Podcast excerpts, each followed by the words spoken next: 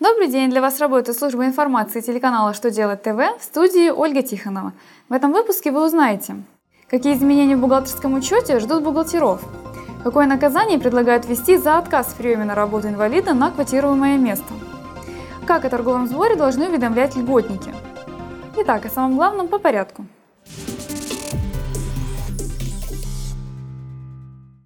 Минфин сообщил об утверждении программы разработки федеральных стандартов бухгалтерского учета на 2016-2018 год. В программе перечислены проекты новых федеральных стандартов и изменений в действующие ПБУ. Так, в течение 2016 года должны быть разработаны и представлены на общественное обсуждение 5 федеральных стандартов бухгалтерского учета. Запасы, основные средства, документы и документооборот в бухгалтерском учете, бухгалтерская отчетность, нематериальные активы. Кроме того, в этом же году намечено подготовить проект изменений в ПБУ «Учетная политика организации».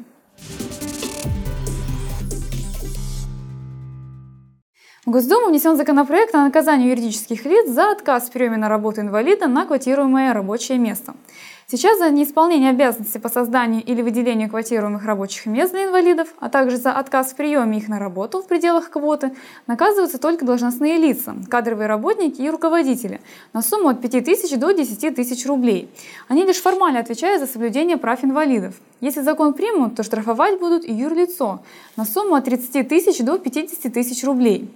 Напомню, что в организациях, где численность работников превышает сотню человек, устанавливается квота для приема на работу инвалидов в размере от 2 до 4% среднесписочной численности работников.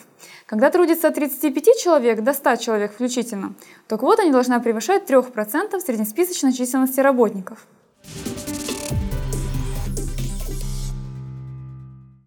Плательщики торгового сбора обязаны представить уведомление о постановке на учет в качестве плательщика торгового сбора в срок не позднее 5 дней с даты возникновения объекта обложения сбором.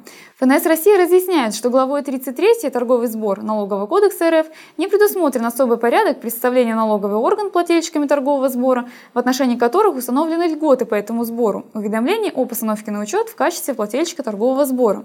Напомню, что льготы по торговому сбору устанавливаются на основании пункта 3 статьи 410 Налогового кодекса РФ, нормативными правовыми актами представительных органов муниципальных образований, законами городов федерального значения Москвы и Санкт-Петербурга и Севастополя.